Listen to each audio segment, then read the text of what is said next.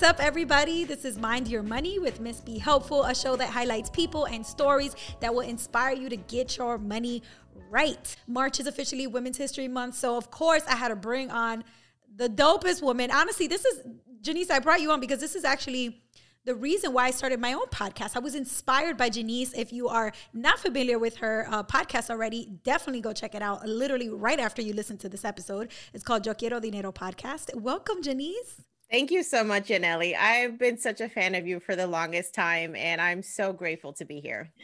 Oh, I love that. Thank you. No, it's actually it's funny because I remember when you first reached out to me and I was like, oh, this is cute. A podcast called Yo Quiero Dinero. I mean, obviously that was like the song. J-Lo had just put out the song. Everybody was all over it. I was like, oh, this is adorable. I love this. And then I was, one of the earlier, I, I remember it was one of your early interviews. I don't know what episode number, but like really early on.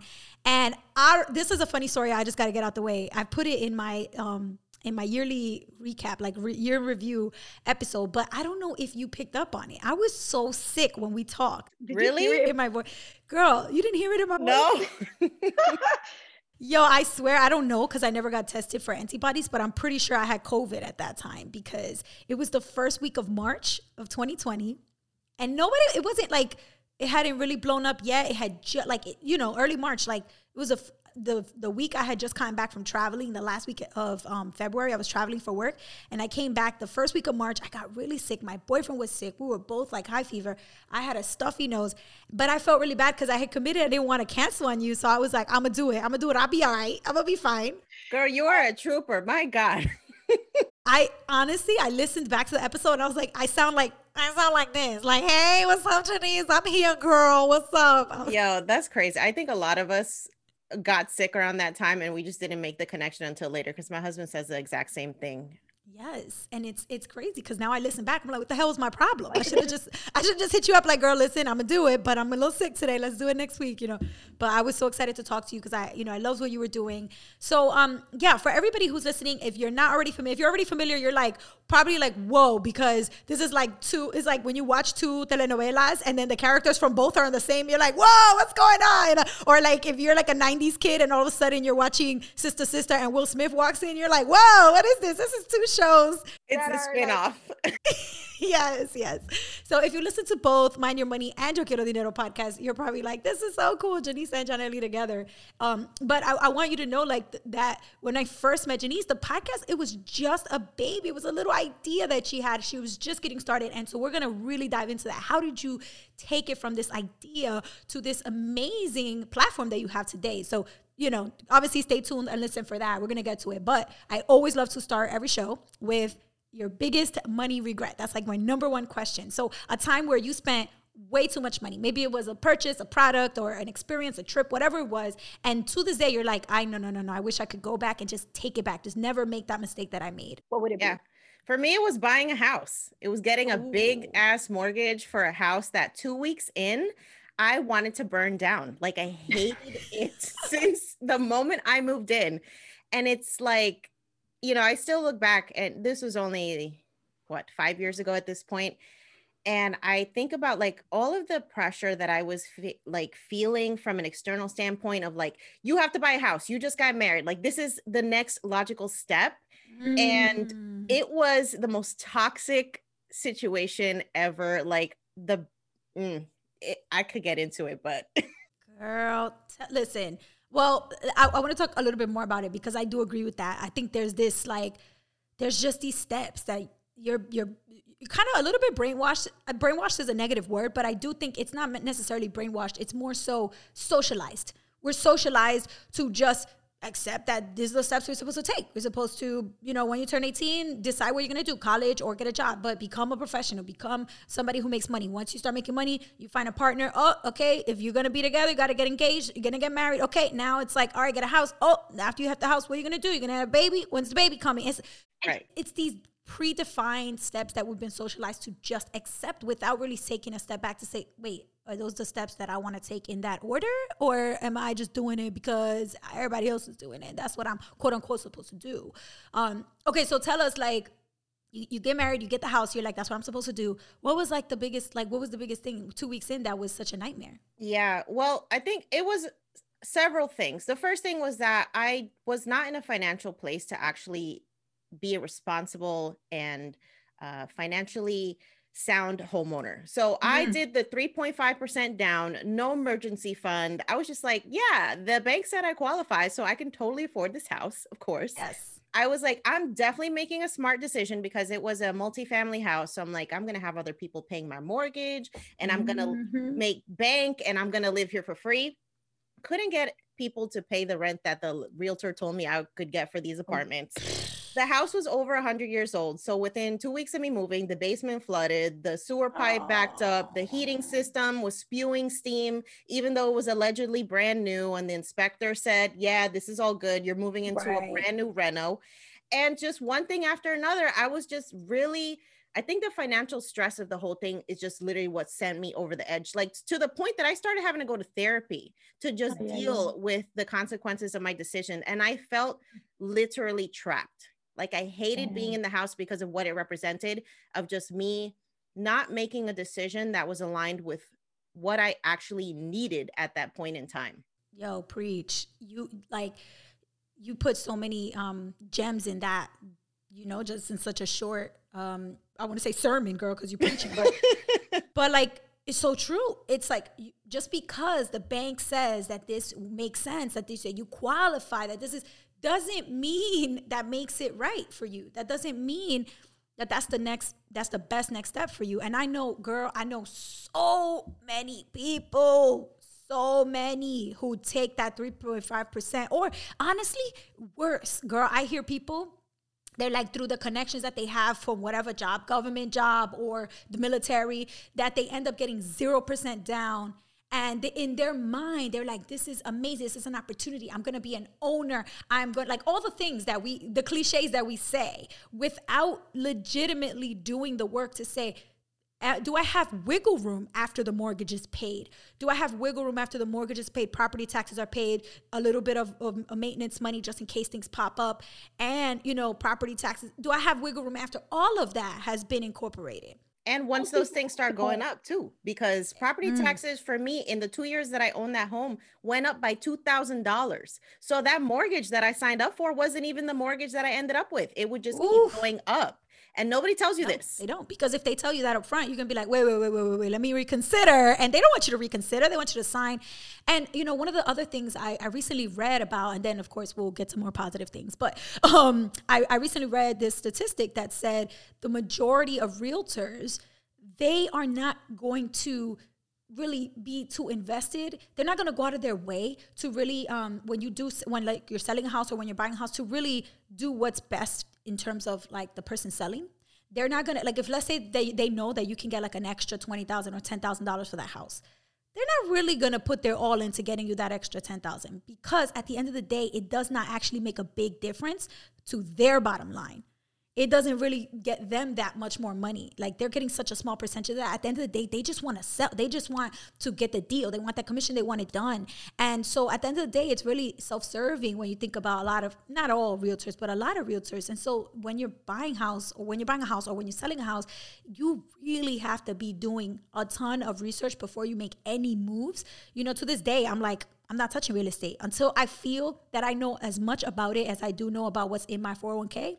I ain't touching it. No, absolutely. I agree with you. And and there is definitely that sense of there's there has to be a conflict, right? When somebody is making money off of you, whether they're representing you as a buyer or a seller, right. they're not going to be 100% a fiduciary. It's just right. contradictory to what the relationship is.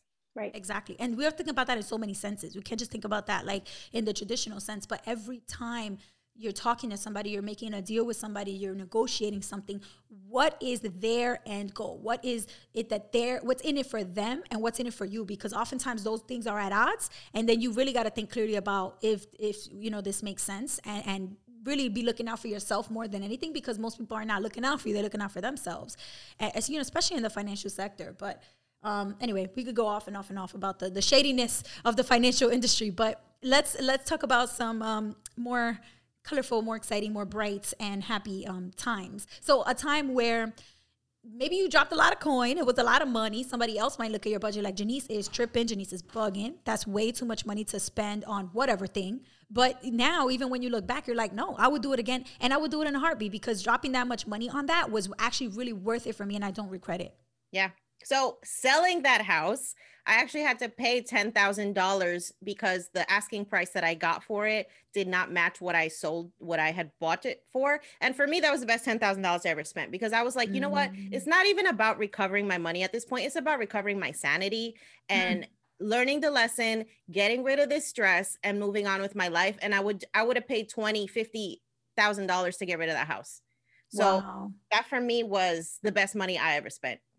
That's crazy. And it's so interesting how, you know, we talk about like these real estate horror stories. And there's, of course, there's so many people that, um, you know, love, love real estate. And they are like, real estate is how it works for me and it's how I made my money. At the end of the day, I really think real estate is so case by case basis. It depends on where, you know, location is everything when it comes to real estate. And it's also about luck. You know, if you get a house in a really great area, but for some reason you cannot find tenants that qualify, that are what you want, what you what you're comfortable with, that sometimes is a little bit of a stroke of luck too. So, because I know people that have had really bad luck finding tenants that just ruined the property, didn't really take care of it, um, you know, because it's not they don't own it, so they don't have as much, in, you know, skin in the game as you, and so it's it's a component of luck as well as um, all the other factors going on in the industry as well.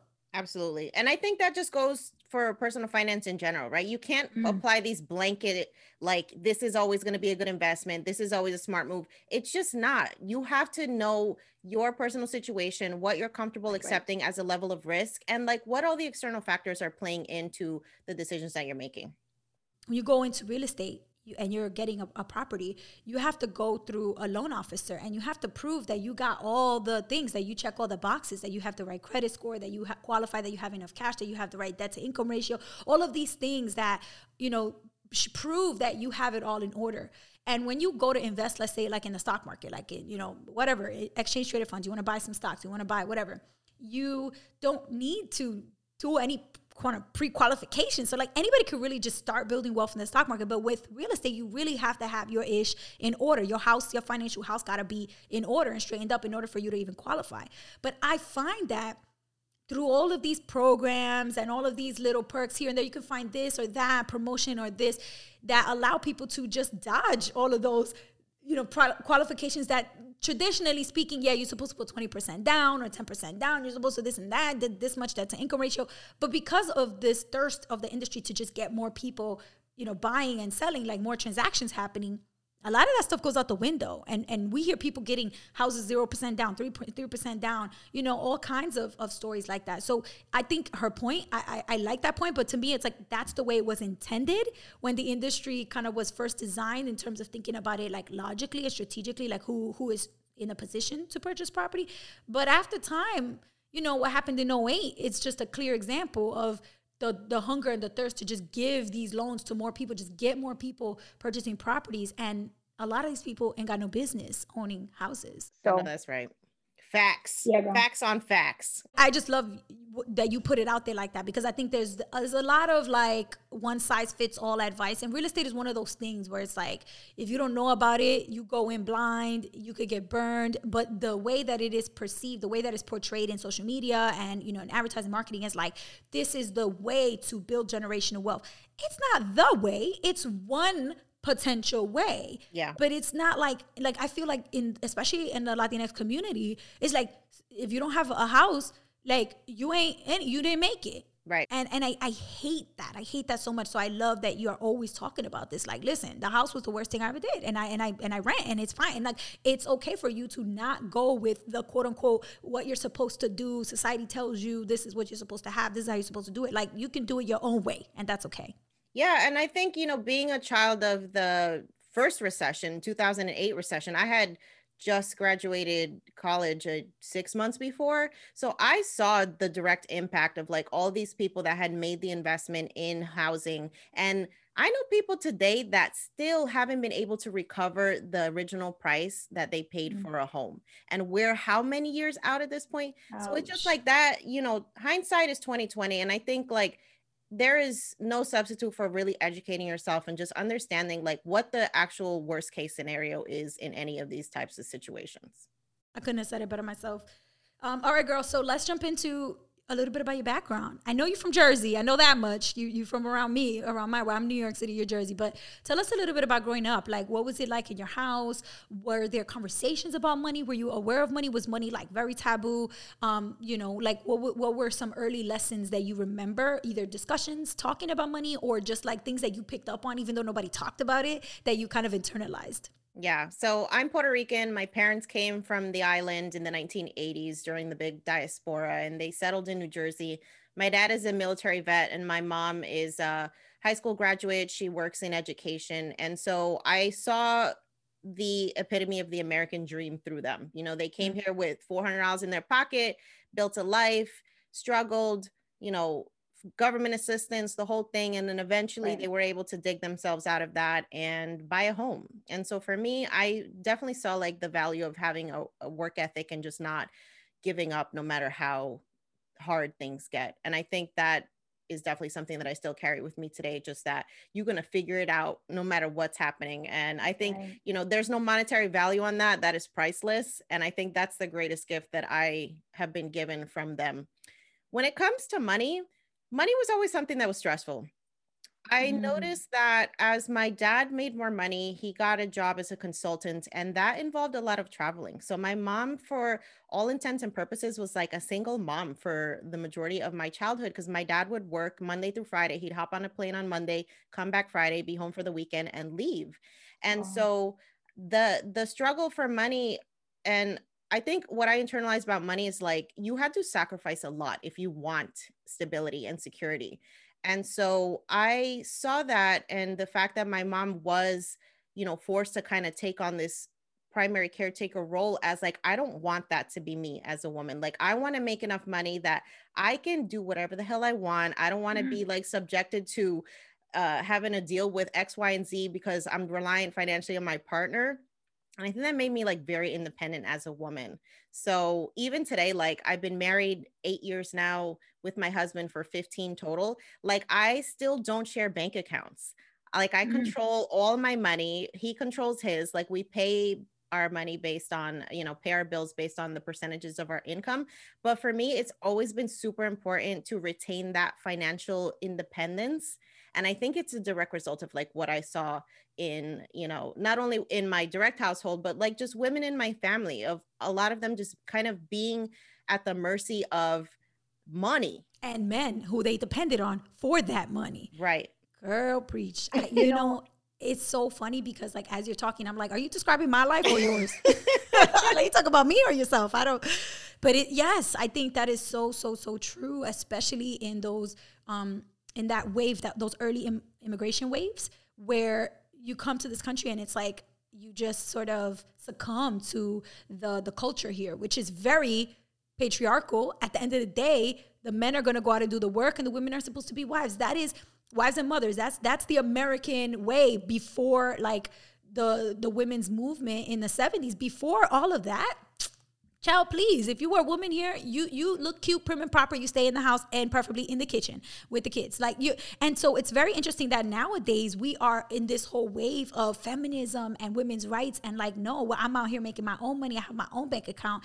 But that's actually very, very modern for this country, for America, and it's something that you know personally I find that I take for granted. It's not every day that I sit and think about, wow, like just just one generation removed, one generation before me, and I would have been dependent on my on my on a man for income. Like, right. and and it's I, I I always think about like how that um how that has shaped a lot of my decisions because I'm 31 years old. I don't have a husband. I'm not I have a boyfriend, but we're not married, and I don't have children, and I don't see myself having children in, anytime soon. because I saw my mom with nine children never being able to do what she wanted. What was her passion? To this day, I still can't really pinpoint times where my mom was living in her truth, her authentic passions, like pursuing them because she was always raising kids or cooking for her husband or, you know, cleaning the house. And it just, in my mind, I'm like, no, I want to give myself a fair shot to do the things that I wake up craving to do instead of doing the things that I have to do when I get up because they're just the responsibilities of my life. Like, nah, I don't want it to just be like happenstance. I want to choose the things that I do every day. Um, and maybe that makes me selfish, but you know what? Fine, I'll claim it. I'm selfish. If that's what it is, so be it. like, Listen, I think there's all these expectations that are placed on women that we have to fit into this mold of what the perfect woman is. And I'm like, you know what? F that. I'm sorry. Like we already see what that whole patriarchal standard of what a, a woman is, and there's no glory in that there's no celebration in that like yes mothers are important being wives if that's what you want to do if you want to have children like that's great but that's not your only option and mm. especially mm. not if that's not authentic to like what you want in your life you have a choice yeah we have to start like owning that proclaiming it and making like taking the shame out of those decisions like i'm done explaining to people why i'm 35 and don't have children I don't want mm. kids. That's it. Mm. Like there's no other explanation that you need. The same way that you would never ask a man why he doesn't have kids. I, we're not going to entertain the question. It's so true. And honestly, it's offensive Super. to ask a woman why both are offensive, but one is perceived more offensive than the other. So I'm going to call it out. It's offensive to ask a woman, why are you having a baby? Because there's times where some of my friends or my my family that are like women that are around my age have gotten pregnant. I'm like, Pero por qué? Like why? Why are you doing this? Are you sure this is what you want to be doing? And and be and they get offended. Like excuse? How dare you ask me why I'm becoming a mother? Because it, it's because it's a miracle that I am able to do it. Only a woman can do it. Men can't do all this stuff. And it's like if you're so offended by me asking you as a woman why you're choosing to have a child, then why are we not just as offended when someone asks me why I don't have a child? I, I don't understand. They're the same. They're two sides to the same coin. I just let's just stop worrying about what women are doing with their bodies. Period. How about that? How about that? like seriously, it's so crazy, and especially in Latinx households, and it's just this thing where it's like there is no um shame. Like you know, tias and tios and moms and and older cousins, they just think that they have the right to just ask you, you know, if it's not el novio when you're young, where's your man? Where's the boyfriend? Do you have one? Where's your ring at? It's once you're once you're settled and you have a, a, a partner and you're and you're happily, you know, in a relationship. Oh, and when's the baby coming? It's like you. Uh, why are you all up in my? Why you don't ask me when the business, how the business is doing, and how my business is coming along, and when my book is coming out? How come you all ask me that? Because we ain't got no boundaries as a people, and we got to work on that.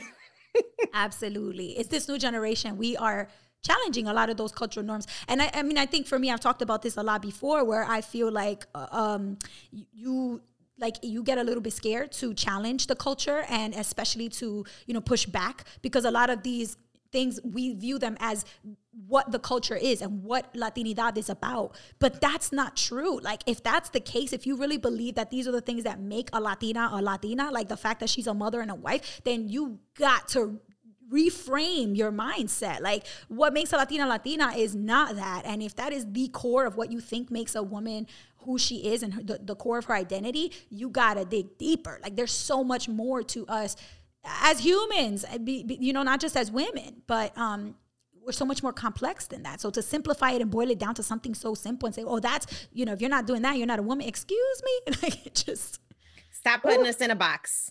Thank you. We we don't belong there.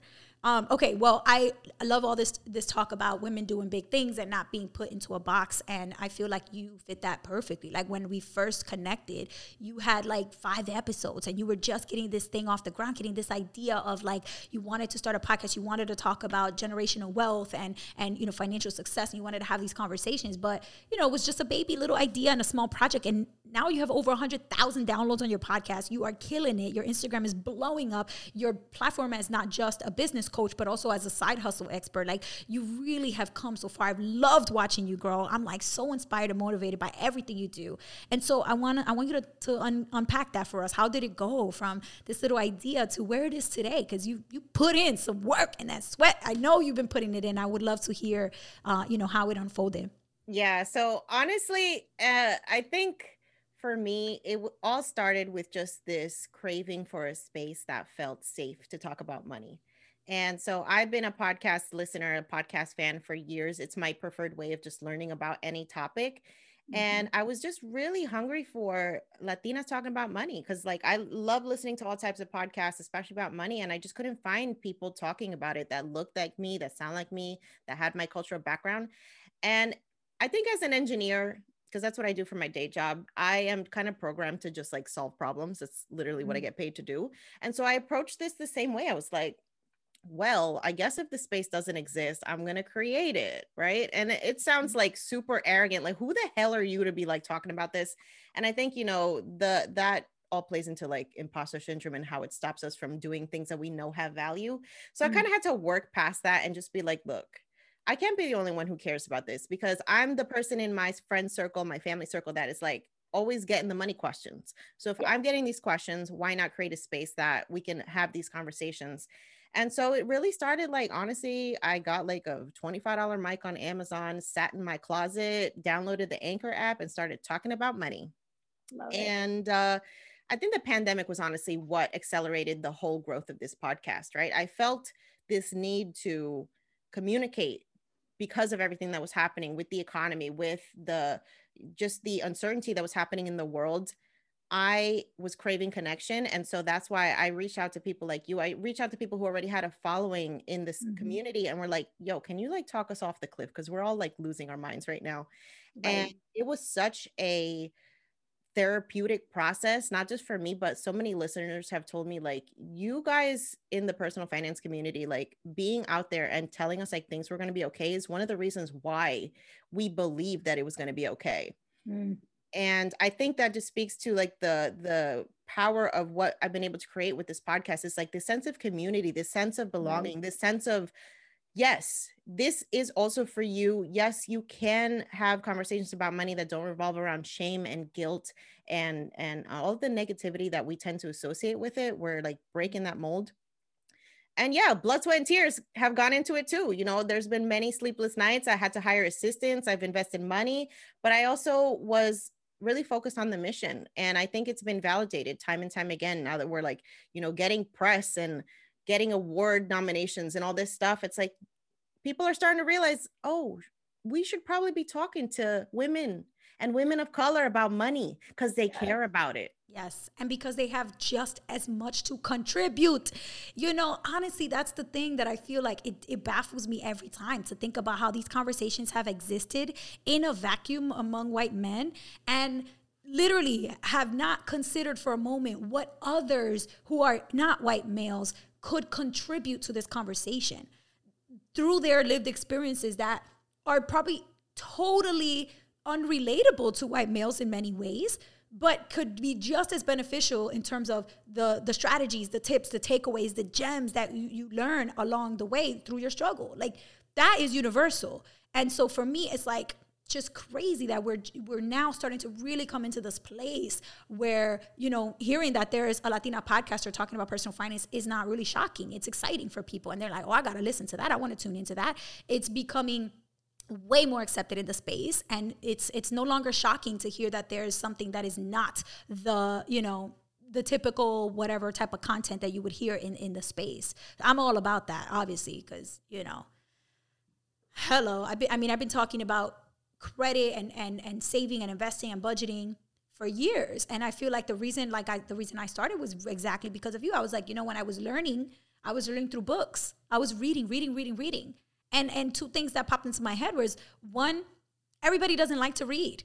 everybody doesn't like to read. And a lot of people have negative experiences in traditional school system, negative experiences when it comes to reading because the terminology, the vocabulary is is not accessible. So when you t- try to read to learn something and then you got to look up all the words that you're reading, you get frustrated and it becomes this, this feeling of like, oh, if, I, if I'm trying to learn this thing and then the first two sentences are things that I don't know, now I'm even more frustrated. Now I'm at a point where I'm like, okay, forget it. I don't even want to learn this stuff because there's no hope. And that like that feeling, I wanted to make sure I didn't I, I, wanted to create content that avoided that completely. So I was like, all right, let me just do real talk, plain talking in English, no fancy terminology, none of that, unless we're like breaking it down and and video content first, because I recognize a lot of people don't necessarily go to reading books the way that I did, but they maybe are looking for video content or audio, different media um, sources, different ways to learn. And um and look at where we are now. Video and audio is is the number one. So who you know who would have thought?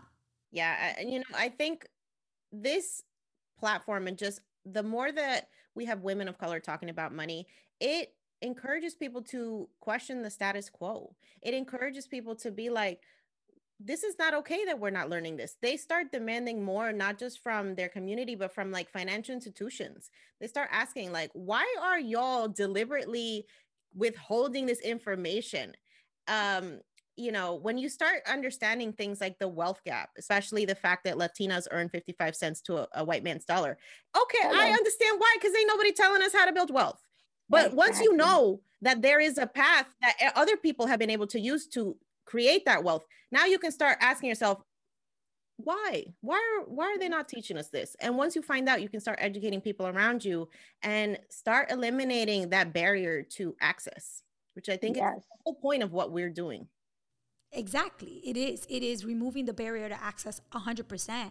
And it's also highlighting that these differences are okay and they need to be recognized. You know, they don't need to be like it's not a negative thing that people are having different experiences. And especially for women because for so long like I was just watching um oh my god you guys if you're listening and also obviously you Jannese who I'm talking to directly but if if anybody is not familiar with uh, the Netflix show that has um it's a short series. Will Smith hosts it. It's called Amend, the story of America or something like that. Kiersten and Julien posted it on Rich and Regular. I was like, I want to watch this. So I, I bookmarked it and I started watching it. The fourth episode, first of all, the first three episodes really dive into a lot of the black history that we have not been taught in schools, which is phenomenal and definitely watch it specifically for that. But the fourth episode talks about the women's rights movement and how that was only made possible because of the civil rights movement that was specifically you know, targeting racial discrimination. And one of the things I learned about that I didn't know about was that intersectionality, this concept that we think of it as like so new, it's not new. That came around in like the late 80s. And there was this um, a specific scholar and academic. Her name was Kimberly Crenshaw, and she wrote about intersectionality for the first time in a paper where she was doing. She she recognized there was this case, a legal case, where they were trying to prove that this black woman was having a specific um, experience where she was being discriminated against, but the evidence that they used to say like, no, this is not legit. The evidence was well you're not being discriminated against because you're black because there are you know black men who who do this um, and then also there's white women who do this as well. So, you know, we just prove that like there's no way that you're being discriminated get discriminated against because there's women doing this job even though they're white and there's also men doing this job that are black. So the fact that you're black is not an issue and the fact that you're woman is not an issue. So and they were like, "Why can't you understand that being a black woman together in an in an experience where both of those live inside of you that you are black and a woman at the same time is different from being a woman who is white and also different from being a black man who is not a woman. Like the fact that this idea they couldn't understand it it's the same thing that we still deal with today where people can't understand that your experience as a woman of color dealing with money is going to be different from uh, the experience of a white woman dealing with money and is going to be different from a man of color dealing with money and we have to make room for each of these unique combinations of identities and make room for them all equally. The differences are not problematic. If anything, they give us more clarity, more information, more contributions to be able to help anybody and everybody. Yeah. And, you know, anyway, it's just this like, it just baffles me. As I was watching that, I was like, I can't believe that this was, that they couldn't see that this was different and that it was you know proven in court that it was that it's the same thing oh no it's the same thing here are these women and here are these men but none of them are black women like how could you not see that everybody likes to argue about other people's experiences and it's just like i don't entertain those conversations because i will not tell you the amount of times that when i bring up race and money that people are like that has nothing to do with it. You're being a racist. Uh there's you know this data doesn't exist. And i'm just like look we're not going to argue science. You're not going to argue science with somebody who literally does science for a living. We're mm. not doing that. Um there are people who want to learn and people who don't and yeah. i don't argue with the ones that don't. Yes I absolutely feel that. I've seen that so much over the previous month, February. I posted so much content for Black History Month, and there was so many people who were like, how can you say this? How can you say that? Um, you know, like uh, New York, I posted something about New York City statistics that first came out of the wave of vaccines that were available to the public. And the majority of the people who were given vaccines were white people in New York City. And a lot of Black and Latinx and other, um, you know, non-white uh, communities did not have equal access to the vaccines. And that's just statistics, right? Of course, we can go into like the reasons and the causes, and sure, but I'm literally just sharing a statistic and saying, what are we doing? We need to do more work to change these statistics. Whether that means that we need to be educating communities of color and saying, listen, y'all need to be signing up for this vaccine, or we need to be uh, making more. Um, uh, clinics available in the in the zip code areas where there are predominantly more communities of color. All these things need to start happening. My, my point was that we need to be responding to the data by putting in work. And oh my lord you don't understand. People coming at me with how can you say that? Like this is not about race. This is about that and da da da. And i'm like listen at the same rate there are so many people who are diving into this and saying, oh, yeah, man, we need to be doing more. Let's examine, let's take a look at where the clinics are located. Let's take a look at what we're doing. What, are we really doing everything that we can, you know, to make sure that it's that it's equitable? Are we, are we? Because if not, like this is a call to action. There's people like that. They want to learn, they want to dive in, they want to make things better. They're interested in progress. But you just know right up front when there's somebody who is not interested in having a conversation about progress. And at that point, I'm like, look, you're not gonna, you're not gonna mess with my day. You are Absolutely not. not. you are not gonna mess with my whole week, honestly. Because sometimes if I have a bad conversation like that, it ruins me for like multiple days. I can't get out of my head. I need therapy because it's just like it's so, it's just so disgusting. It festers in your mind and it just ruins everything. All the positivity, everything that you work hard for is is gone because of these negative interactions we can't argue with facts so just don't do it. Right like let me just look i'm gonna just check out. And i've had to block i've definitely had to block people and restrict people because i'm like listen i can't. Like if you're if you're constantly responding to my my posts with very similar thing clearly there's something with you something going on with you that you're being triggered by language about equality and access for all. And whatever reason you have going on in yourself that that bothers you you need to go to therapy for that. Don't hit me up I'm not qualified to handle that. I ain't a therapist, honey. Nope. ay, ay, ay. All right, girl. Well, we've learned so much about you, your, your, you know, your story, the platform, Yo Quiero Dinero podcast. Um, let's just tell everybody where they can find you if they're interested in more than just a podcast because you do so much side hustle stuff business coaching tell everybody about all the things that Jannese does and i don't even know how you do it all girl because you got a full-time job i truly don't even know uh, but yeah just you know a plethora of all the things in case anybody's interested in connecting with you Absolutely. So, yes, I am a podcaster. I'm a business coach. I teach people how to start side hustles. I think it's very important for women, especially women of color, to you know, after 2020, we know that ain't no stability in the nine to five necessarily. Like you have to always have a plan A, plan B, plan C, plan F, whatever. And mm-hmm. so I'm super passionate about educating women about how they can start online businesses to supplement their income or even replace their income.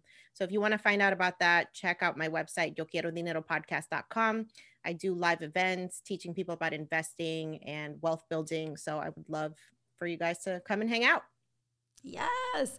And for those of you who know of me and or Jannese through the um, through the Finances en Fuego series, we are working. We're working behind the scenes to try to bring it back. It's, it's a lot of like scheduling, timing, but I know I've even myself have been seeing people constantly messaging me, "Hey, where can I? Can where, where is it? Can I get it? Can are we getting tickets again? With promo codes?" I'm like, y'all need to listen. We're we're gonna announce it when it's ready, when it's back. So stay tuned for that because we're working on doing that. Hopefully during the summer of 2021, you guys will get another Finances en Fuego because honestly, we recognize the need is there. People got so much from that series. That's where, you know, Jannese and I really, really first connected. And your session about, um, you know, investing in real estate through alternative ways, not just buying the actual properties, was dope. So we'll bring that back for sure.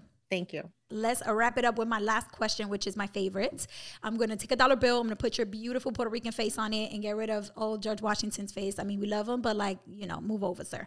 Um, so we're going to put your money model above your dollar, um, the face on the dollar bill, and share with everybody what is this message, this mantra that you want everybody to take with them when they're thinking about transactions that involve money in any way, maybe not physical dollar bills, but whenever you're making a purchase, whenever you have a transaction that you have to make, what is that money mantra, that thought that you want people to really keep coming back to and not forget um, and consider whenever they're making decisions about money? I am worthy of wealth. Mm, love it. I yep. love the half alliteration too. Worthy wealth. Love it. All right, girl. I'm gonna put that up there and tag you in it. Thank you so much for your energy, your passion, all the work you've been doing with your platform. Keep it up. You're amazing. And I can't wait to share this with everybody. Thank you, Yanely. It is an honor to be here with you. And I am constantly inspired by everything that you're doing, not only with your podcast, but just like in the greater nonprofit space of really pushing for financial literacy across this country. That's life changing stuff. And I'm so happy that someone like you is leading that charge. Thank you. Gonna make me cry. Thanks, Mama. Have a good rest of your day. You too. Thank you. Bye bye.